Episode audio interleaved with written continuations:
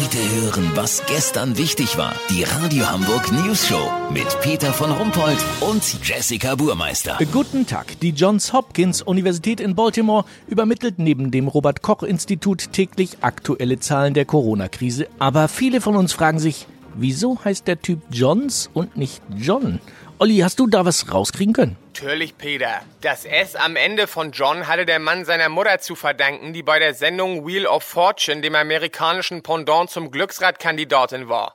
Dort hatte sie ein S gekauft und wollte lösen, doch die Sendung war leider schon zu Ende und so hat sie den Buchstaben S einfach an den Vornamen ihres Sohns gehängt. Johns Vater hieß übrigens Bryans und sein Onkel Michaels. Ja, so viel zum Thema unnützes Wissen, aber ich gebe zu, ich habe damit angefangen. Viel interessanter oder noch interessanter ist, warum haben beide Institute immer so unterschiedliche Zahlen? Weil sie unterschiedliche Quellen haben, Peter. Das Robert Koch Institut, insbesondere der Chefprofessor Lothar Wieler, bekommt seine Daten von seiner Assistentin Annegret Mosbach.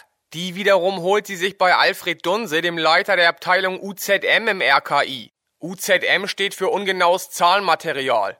In der Abteilung werden Infektionszahlen mit Winterreifengrößen multipliziert und durch die Anzahl reinrassiger deutscher Schäferhunde geteilt. Weiß, wie ich mein? Ja, klingt absolut logisch. Und wie macht denn das die Johns Hopkins Universität in Baltimore? Deren Zahlen kommen auch aus sehr verschiedenen Quellen. Die lesen zum Beispiel sehr oft ihre eigenen Veröffentlichungen vom Vortag, was natürlich hilfreich ist. Aber sie gucken auch in alte Asterix-Hefte, nutzen YouTube, Instagram oder das Guinness-Buch der Rekorde. Da insbesondere die Ausgabe von 1992. Gebündelt und berechnet wird das Ganze dann von Graf Zahl aus der Sesamstraße, der das mit Kermit im Homeoffice bearbeitet. Lass so machen, Peter. Sollte sich rausstellen, dass das Olli Hansen Institute for Pub Culture and Modern Diseases im Büdels die besseren Zahlen hat, melde ich mich noch morgen. Habt ihr das exklusiv, okay? Ja, natürlich. Vielen Dank, Ollis Hansen. Kurznachrichten mit Jessica Spurmeister.